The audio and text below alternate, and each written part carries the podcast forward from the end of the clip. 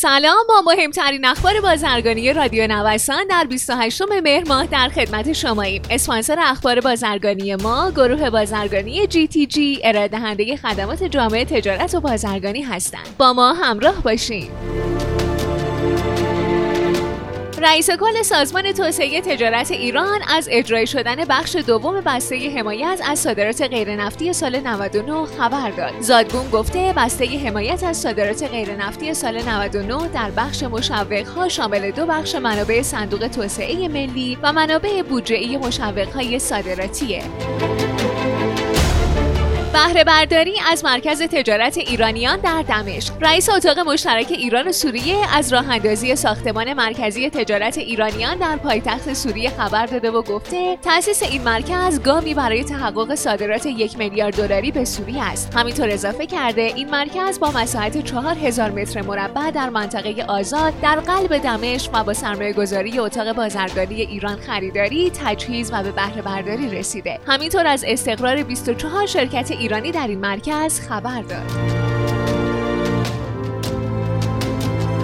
صادرات 60 هزار تن تخم مرغ در نیمه نخست سال مدیرعامل اتحادیه سراسری مرغ تخمگذار کشور گفته از ابتدای امسال تا پایان شهریور ماه جاری 60 هزار تن تخم مرغ به کشورهای هدف صادر شده نیاز به اصلاح سامانه بازارگاه. مسئولان در حالی عنوان می‌کنند ارز 4200 تومانی واردات نهاده های دامی تا آخر سال جاری پابرجاست که فعالان صنعت دام و تویور و بسیاری از کارشناسان معتقدند این سیاست از ابتدا اشتباه بوده و دولت باید هرچه زودتر بساط اون رو برچینه. در همین حال طی هفته های گذشته هم شاهد افزایش قیمت برخی محصولات پروتئینی از جمله مرغ در بازار بودیم و تولید کنندگان میگن با ادامه روند فعلی شرایط در هفته های آینده به مراتب بدتر خواهد شد.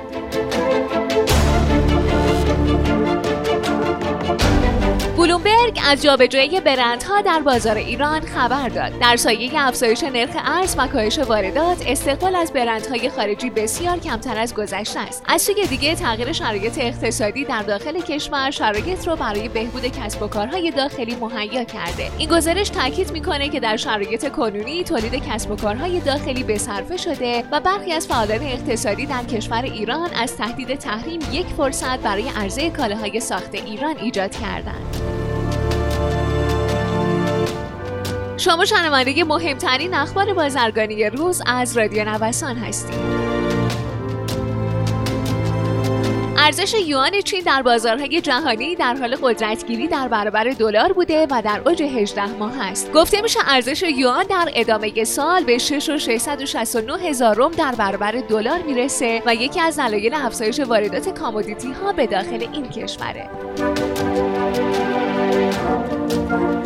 احتمال رسیدن قیمت بیت کوین به 20 هزار دلار تا سه ماه آینده. یکی از تحلیلگران سرشناس میگه بیت کوین می‌تونه در سه ماه آتی با شکستن محدوده های قیمتی کنونی سقف تاریخی تازه ای رو به ثبت برسونه. از ژانویه سال جاری میلادی تا الان قیمت بیت کوین در بازه 10200 دلار تا 11800 دلار در نوسان بوده. متال بولتن نشریه تخصصی صنعت فولاد گزارش داده که تاجران در هفته گذشته حجم قابل توجهی شمش فولادی از فولادسازان ایرانی خریداری کردند و انتظار میره در ماههای اکتبر تا دسامبر به مقاصد خودشون صادر بشن. خیلی ممنونم که امروز هم با بخش اخبار بازرگانی همراه ما بودید. مجددا از حامی اخبار بازرگانی ما گروه بازرگانی جی تی جی تشکر می‌کنم. مجموعه جی تی جی رو می‌تونید از gtg.ir دنبال کنید.